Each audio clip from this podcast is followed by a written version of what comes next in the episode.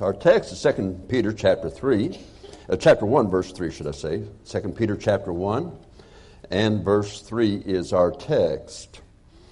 And I've titled this message, Wonderful Words of Life. Now, some of you getting ready to send kids off to college. And, um, you know, it just makes a different uh, thing at home as well as takes a lot of money out of the bank while they're gone. Uh, you still have that connection. But um, this one couple is their last child just left home for college. And this lady and her husband were resting on the couch, and he laid his head down on her lap. And she tenderly just looked down at him and removed his glasses. And she says, You know, honey, without your glasses on, you look like that same handsome guy I married years ago. He kind of looked up at her and grinned, and he said, Honey, without my glasses, you look pretty good too. He'll be getting out of the hospital in about three days, but. Uh, all right, uh, 2 Peter chapter uh, 1, verse 3. According as his divine power hath given unto us all things that pertain unto life and godliness through the knowledge of him that hath called us to glory and virtue. Now, shall we pray? Father, we want to rightly divide your word. We want it to glorify you. We want to magnify you. So, Lord, I pray that do exactly that. If there's, again, one under the sound of my voice today that does not know that if they died today, that heaven's their home, I pray that today would be the very day they receive Christ as their Savior. And we'd ask this in Jesus Christ's precious and holy name. Amen. When I was in high school, I worked as a stock clerk in Kwik Chek Winn Dixie. Our store is called Kwik Chek, and some of them they called Winn Dixie before they all combined to be Winn Dixie. I told one of the bag boys, since I was a stock clerk, sometimes say, you know, the bag guys, you go out there and do this, do that. Well, I told one of the bag boys, said, I need you to take this box out to that uh, lady in the old Ford out there. He, he's looking around. He looked at me. Where? I said, out there in that old Ford, and I pointed and showed it to him. Then he smiled. At that time, a Mustang was about the second year of the Mustang, and so it, it was a Mustang the lady had, okay? And so he started to smile and just uh, realized I was joking with him. Now, when I said Ford, could have been a Crown Victoria. It could have been a Thunderbird. I mean, there was different kinds of Fairlane. I mean, it could have been any of those. I just said an old Ford, and he, he went out there looking for it. Now, now, I use that illustration to say this. Sometimes in the Bible, you'll have a word, and it's just like with Ford. It, a Ford, it, that'd be accurate. It is a Crown Victoria. It's a Ford. It, it, it, it was a Fairlane. It's a Ford. Not a very good car, but it's a, it's a Ford, okay? But, but you, you, you know that by Ford makes those cars, those different models.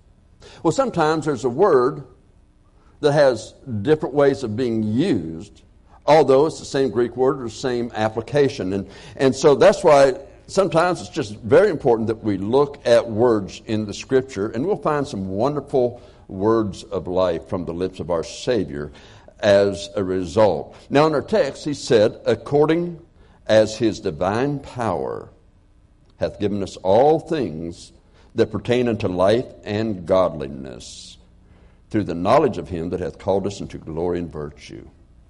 So again, according as his divine power has given us all things, all things, all things that are good come from our Lord.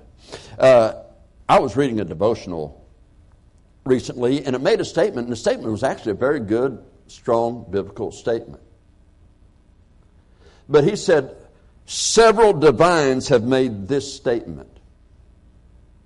Now, when I read that, that just rubbed me the wrong way because there's only one divine. Okay? and it's not Andy Devine either. There's only one divine, and that is God. That is God.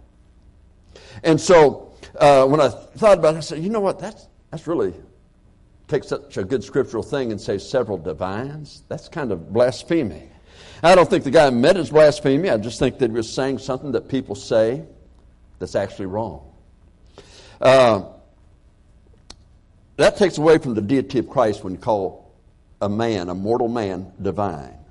That takes away from the deity of Jesus Christ. In verse 1, we read, God our Savior, Jesus Christ. In verse 2, the knowledge of God and of our Lord, and Jesus our Lord. Now, I pointed out to you in both those situations, both those verses, those statements I just read to you from verses 1 and 2, are called Greek couplets. When you have two adjective nouns, as they do within the same Greek couplet, they always refer to the same subject. And both times the subject is Jesus Christ. He is the great God and Savior. He's Almighty God come in the flesh. He is Emmanuel, God with us. Now, in some Bibles you have, uh, they'll read, for example, if you get go to uh, 1 John, sometimes the Gospel of John, it'll say, uh, according to St. John the Divine. They supplied that because St. John was not divine. Okay? And, and the men used to pen those books did not say uh, from St. John the Divine. Uh, here in the first verse, he said, Simon Peter, a servant. Didn't call himself divine, called himself a servant. A big difference there. Great big difference. And so uh, I, saying, let's give God the glory that is due unto His name. John was not divine. Paul was not divine. None of them would say they're divine. But I also find it's very interesting in this verse that he says, as His divine power. That word His indicates possession, personal possession. Something that belongs unto Him, it is His own. It's a, it's a very possessive thing. That is, Jesus Christ is divine. Jesus Christ is God come the flesh. So, we keep it in mind that it is He with whom we have to do. And you'll notice there the words according to. Okay, according as His divine power hath given unto us all things. All things. But it is according as. You know what, what that actually means? Again, just like a Ford. Okay, that's the way the word is translated, but actually the word means sing that. Sing that He is divine, that He is God. He is able to do this. So His divine power is important. But what does the word divine mean? I mean, you get at Christmas time, what do they make? Divinity? Uh, where'd that come from? I don't know. It tastes good, I do know that, but divinity. We get divine. Oh, that was just divine to hear that. Well, uh, it might sound good, but it's not divine. Okay? And so again, uh, it, the divine is the idea of what God is. It is what He is in and of Himself. Here, it is telling us that Jesus is divine. It proceeds from Him and Him alone. It is not something that He learned. It is not something that He over time became. No, this was what he is in and of himself. Jesus is God and he came in the flesh for us. It's important to understand that. It is out of his very person that Jesus Christ gives us all things. And the first thing we need to understand that whatever comes to us from God, whether it's trials or tribulations, or whether it's the things that people call blessings. Maybe it's financial. I mean, uh, this morning somebody coming up to me and saying, We'll take care of that $8,000. Okay, that is a blessing. That really is a blessing. Okay, I'm so thankful for. It. But you know what? The Apostle Paul said, I'm so thankful for my infirmities. Because when I am weak, then I am strong. So, so we need to understand that whatever comes from Him will always pertain to life and godliness. Those infirmities brought Paul closer to godliness. The gift today brings us an opportunity of godliness to spread to this community. Back in the 1950s and 60s, there was a TV program I loved to watch back then, you know. It's on our old black and white TVs. You know, you go over there and turn it on. Then you go out and get you a cup of coffee or something that way. At that age, you get a cup of coffee. Go, I still don't get a cup of coffee. You go out and get some water or something, come back in, sit down. Then the TV screen would just be coming in. Okay? But I love to watch The Millionaire.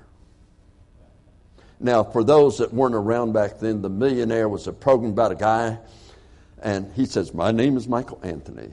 And he'd tell about this rich man who had this habit of giving $1 million tax free to somebody. They had looked at their life and just saw things and said, you know what, they could use this or something like that. It was just something they would do. And so the, Michael Anthony would go give them a million dollars, but they had to sign an agreement that they could not tell where they got it from. Even though it was paid in full, they could not tell where they got the money from. And, and so, by the way, the Lord gives us a salvation that's far more uh, expensive and worth far more than a million dollars, but He does want you to tell. Don't keep it a secret, okay? But uh, nonetheless, that's the story of the program that we used to watch there on TV. You know, many times when I was in college, my wife and a couple kids there, I prayed that Michael Anthony would come to our house.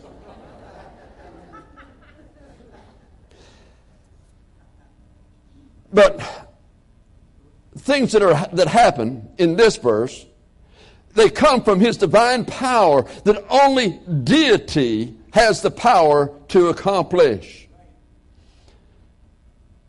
His divine power uses the Greek word dunamis. We get our uh, English word dynamite from it. That's the idea. It means inherent power, which our Lord has. It is His own inherent power, His own being. The idea is that His power can overcome all resistance. Well, a couple of weeks ago, we preached from 1 Corinthians 6 9 through 11. We saw some heinous sins there. I mean, drunkenness, homosexuality, adultery, idolatry, and uh, social drink. I mean, we just saw the whole group of things that were there. Terrible. And people get addicted to some of these things. We, we, we saw these sins that people get addicted to. And I was telling my class this morning is that uh, there are programs out there that are like a 12 step program where after they go through the 12 steps, they, they, they did great and so forth, but they're, they tell them, now you're still an alcoholic, you're still this, or you're still that. Even if you don't take another drink the rest of your life, you don't do that again the rest of your life, you're still addicted to this thing. So you've always got to do these steps. But in 1 Corinthians 6 to 9 through 11, when Jesus Christ came into their life and he changed them, and instead of saying, now you're still an alcoholic, he says, such were some of you. See, when he does a change, he makes it complete. He makes it total. It's complete. You say, well, preacher, I don't believe that. I've seen people get saved and they go right back to the same life. They may have, but they didn't walk with God. They didn't walk God into going back that same life. They didn't walk with God going into that drink. So understand, don't ever underestimate the power of God. Yes, he may be an alcoholic. Yes, they may be this, they may be that, but God can change your life. Never, never, never give up on a soul. Never give up at all. God can make a change. So again, there's that inherent power that they have. Uh, this inherent power, his omnipotence, all powerfulness, is greater than the power of sin. Doesn't matter what you're addicted to, he can deliver you from it. But it's got to be God's will, God's way. Uh, some people get addicted to pornography, some get addicted to tobacco, what ha- I, I don't know what it is. The point is, He can deliver you. He can deliver you. You turn to Him, but then you walk with God. You can't say, okay, Lord, take that from me. Now I'm just going to live the way I want to. No. You walk with God. You walk according to His word. You do His will, His way. As children, when we became His child, when we became God's child, we, he's, he's our Heavenly Father. But as children, we have an earthly Father. And I can remember as children that, especially Dick and I, I guess, but we knew that there was something we did that when Dad got home, we were going to get it. And so it could be just like a hot Florida summer is today and have, have 90 something degree temperature and, and 100% humidity.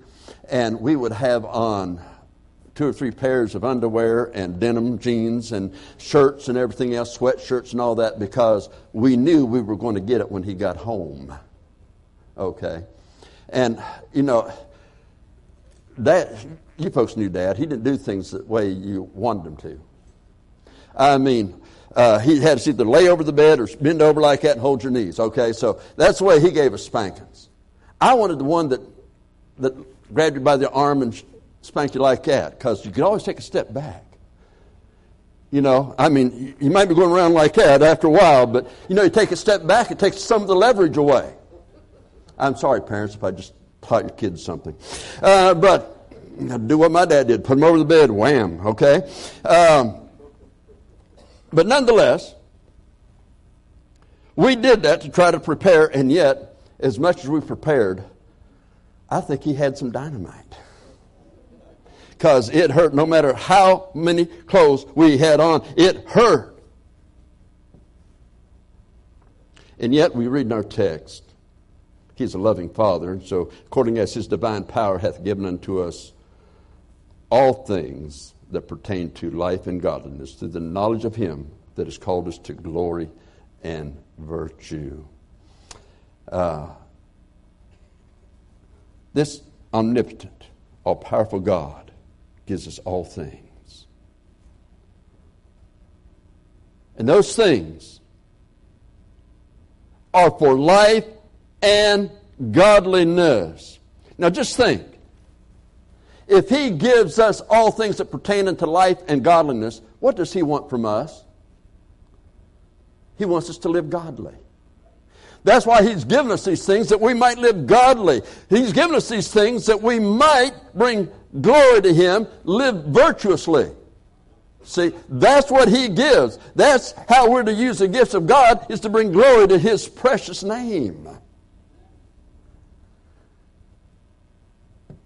And I like the way it's written here because life is not the word in the Greek of bio, like we have biology, but it's the word zo, meaning he grants or he bestows, which is stronger than just giving something. He grants it, he bestows it, and it's the idea of a strong handed giving, large giving. Now, going back to the story of Michael Anthony giving a million dollars, yeah, that was large, especially back in that day. Now, when he said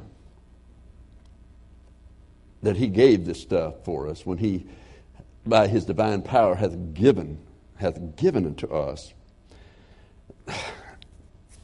I'm hesitant to say this, but because usually when a teacher or preacher says, this is a past participle or this is a participle, present participle, or whatever in the Greek, that's the time it says, okay, close your eyes and go to sleep. Okay? Uh, whatever he's talking about, I have no idea. But simply it means this something that was completed with, uh, with uh, a completed act with present, ongoing results.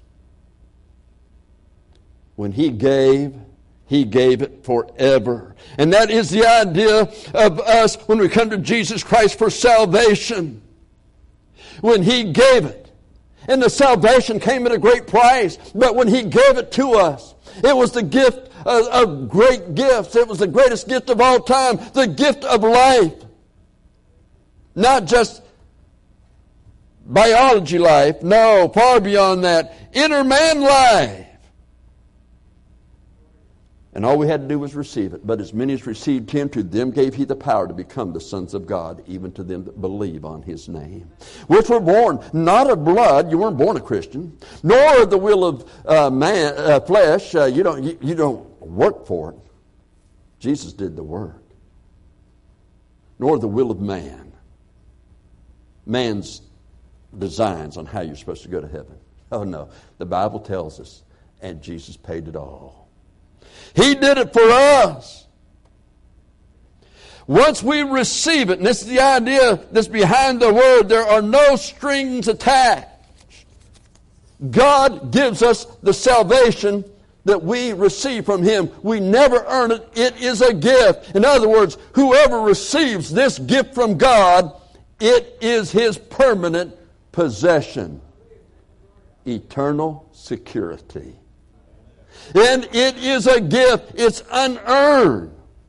Why? What is my merit? Romans 6:23 for the wages what I've earned what I've merited the wages of sin is death final complete separation forever from God in the lake of fire that's what I have merited all have sinned and come short and our sin says that we have merited to go to hell forever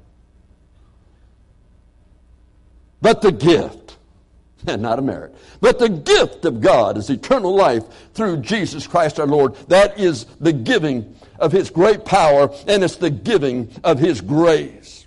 And this gift is not only for life, that is eternal life, but it's also for godliness. Through the knowledge of Him that hath called us into glory and virtue. Yes, He gives life the zo word instead of bio, the biology word. Because now it's beyond physical life. This takes us to the highest and best, which is Christ. In John chapter 1, verse 4, in him was life, and that life was the light of men. In John chapter 10 and, and verse 10, he says, I am come that they might have life and have it more abundantly. In, in uh, Galatians 2.20, he says, I am crucified with Christ. Nevertheless, I live. Yet not I, but Christ liveth in me.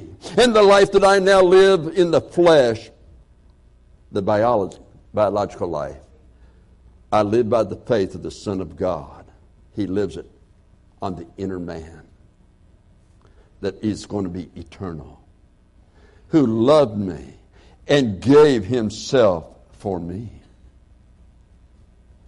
And this gift, this life, is through Jesus Christ our Lord.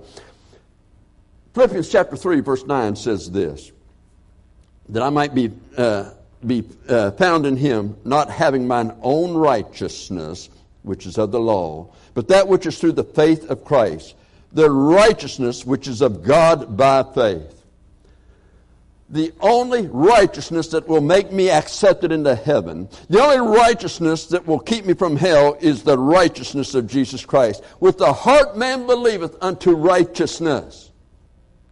Believing that he lived a sinless, righteous life and he died for me and he was buried and rose from the dead, I place my faith in him so that when I appear before God that day, he sees the blood of Jesus and I'm accepted in the beloved.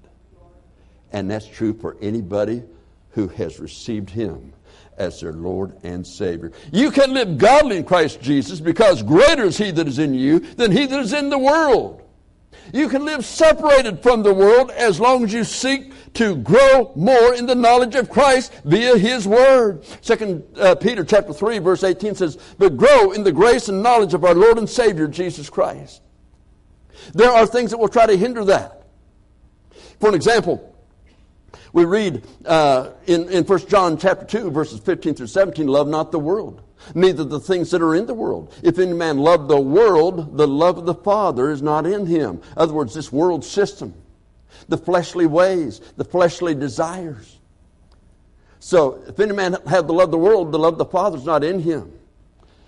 For you find out that the love of the world is the lust of the flesh, the lust of the eyes, and the pride of life. Those things are not of God. those things are not of Him. And those are the things that hinder us from glory and virtue after we've received Christ as our Savior. It re- holds us back from godliness. And when you think that somebody died on the cross for our sins and was buried and rose from the dead, had, having victory over hell and death, he has the keys of hell and death, Revelation chapter 1, 18. So knowing that he has done that for us, we simply call upon him to save us. He gives us the gift of life, everlasting life. When we put off this body, he's going to have a new body for it. That inner man, that inner life that'll live forever if he is your Savior. Is he your Lord? Is he your Savior? You know, I make decisions as a pastor. It'll make some people happy, it'll make some people mad. I know that. Sometimes I've had people in my office just blow up. I've had other people cry tears of joy. And yet you say, well, how can you sleep at night? Laying down. Uh, really, if you seek God's face, His direction, His will, you live godly, you're going to be opposed.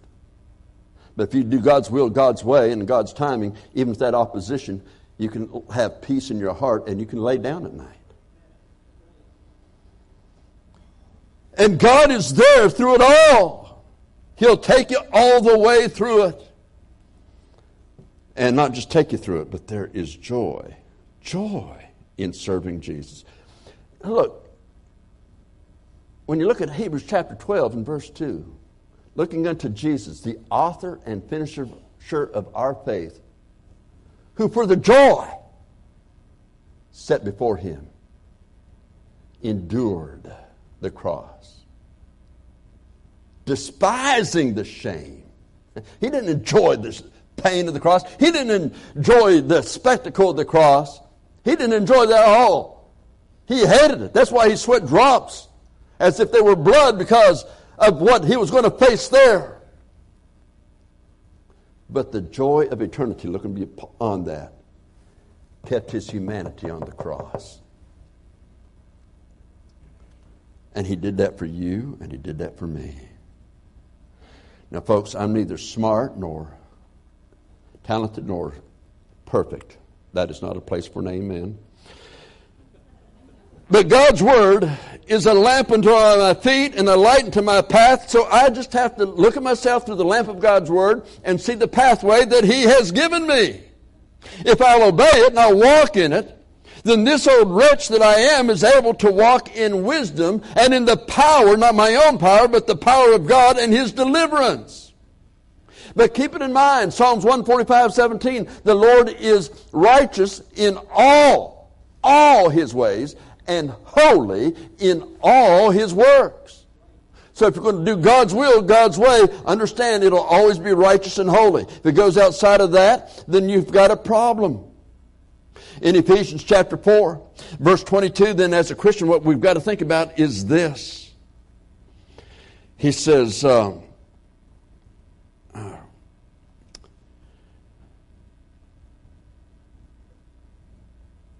now remember, as we look at Higgins life, he says, um, and that you put on the new man, which after God is created in righteousness and true holiness. That new man that he put in you when you received him, he gave you a new nature. That is created in righteousness and true holiness. And be renewed in the spirit of your mind. And so, what we see is, is that you put off the old man, you put on a new man. In other words, you're going to either walk according to the lust of the flesh or you're going to walk with God. It's that simple. The grace and power of God is all you need to live a life that is virtuous and glorifying unto God. Now think of this. Thou art worthy, O Lord, Revelation 4:11, to receive glory and honor and power, for thou hast created all things, and for thy pleasure they are and were created. Hmm. He gives us all things. He makes this promise. Do you realize that from Genesis chapter 3, verse 15 through Revelation chapter 22, verse 20, I believe it's Henry Morris that said that this, or pointed this out. But there's over 3,800 promises that God makes, and He never breaks one of them never breaks one of them. The glory is that ruling and reigning with Him that He's calling us to. And throughout all eternity. Thus, if we'll walk according to His will, we can lay up for eternity. There is nothing, nothing, nothing whatever good. There is nothing excellent. There is nothing beautiful about being saved just so as by fire. Lay up for Jesus, lay up and be his workmanship, because for by grace are you saved through faith, that not of yourselves, it is a gift of God, not of works, lest any man should boast. But don't stop there, for we are his workmanship, created in Christ Jesus unto good works that uh, which God hath before ordained that you should walk in them. Walk in those things that God has given, not what you have chosen to do, what God chooses for you to do. Do God's will. God's way and His timing. So, my friend, walk with God. Walk with God. He saved you, paid a great price. And He's given a call on your life. It says that He hath given us all things that pertain unto life and godliness. But it comes to the knowledge of Him you're not going to have the knowledge of Him. You're not going to have His virtue if you don't stay in His Word, meditate on it, and obey it. But the first step is to make sure you're saved. See, what I've given is words of life for Christians after they've received Christ and have the new life. But before you can do that, you've got to have the life. In John 1.12, we've already quoted a few times I, I, that uh, as many as received him, to them gave he the power to become the sons of God, even to them that believe on his name. But what about 2 uh, Peter 3.12, uh, 3, 9? The Lord is not slack concerning his promises. Some men count slackness, but is long suffering to usward, not willing that any should perish, but that all should come to repentance. God has called you to repentance and faith. Now, I didn't say do penance. I didn't say work for your salvation. No is to turn to Him with your whole heart and life. Acts chapter 20, verse 21 said, Paul said he preached everywhere repentance towards God and faith towards our Lord Jesus Christ. I've sinned against God. I'm turning to Him, and through Jesus Christ, by His blood, He's going to cleanse me from that sin. He wants to take me from that sin. I can't get rid of the sin. He's got to do it. But if I'll trust Him with it, He'll give me everlasting life. And my friend, we find in John 12, 48, Jesus said that by his words we'd be judged. It's not your idea of what's fair. No, it's by what his word says. He's Almighty God come in the flesh who did it for you. To ignore that, not to receive him as your Lord and Savior, is the fast track to hell. Today is the accepted time, the Bible tells us. Today is the day of salvation. If you're not sure, if you died today, that heaven's your home, my friend, Jesus said that if you'd come to Him, He'd in no wise cast you out. You come to Him through His death, burial, and resurrection. He already paid the penalty for your sins. Your sins are paid for, but they don't count for you. That payment doesn't count until you receive Him. You receive that gift. You receive the Lord as your Savior. Oh, I hope that you'll do that today. Let's bow our heads.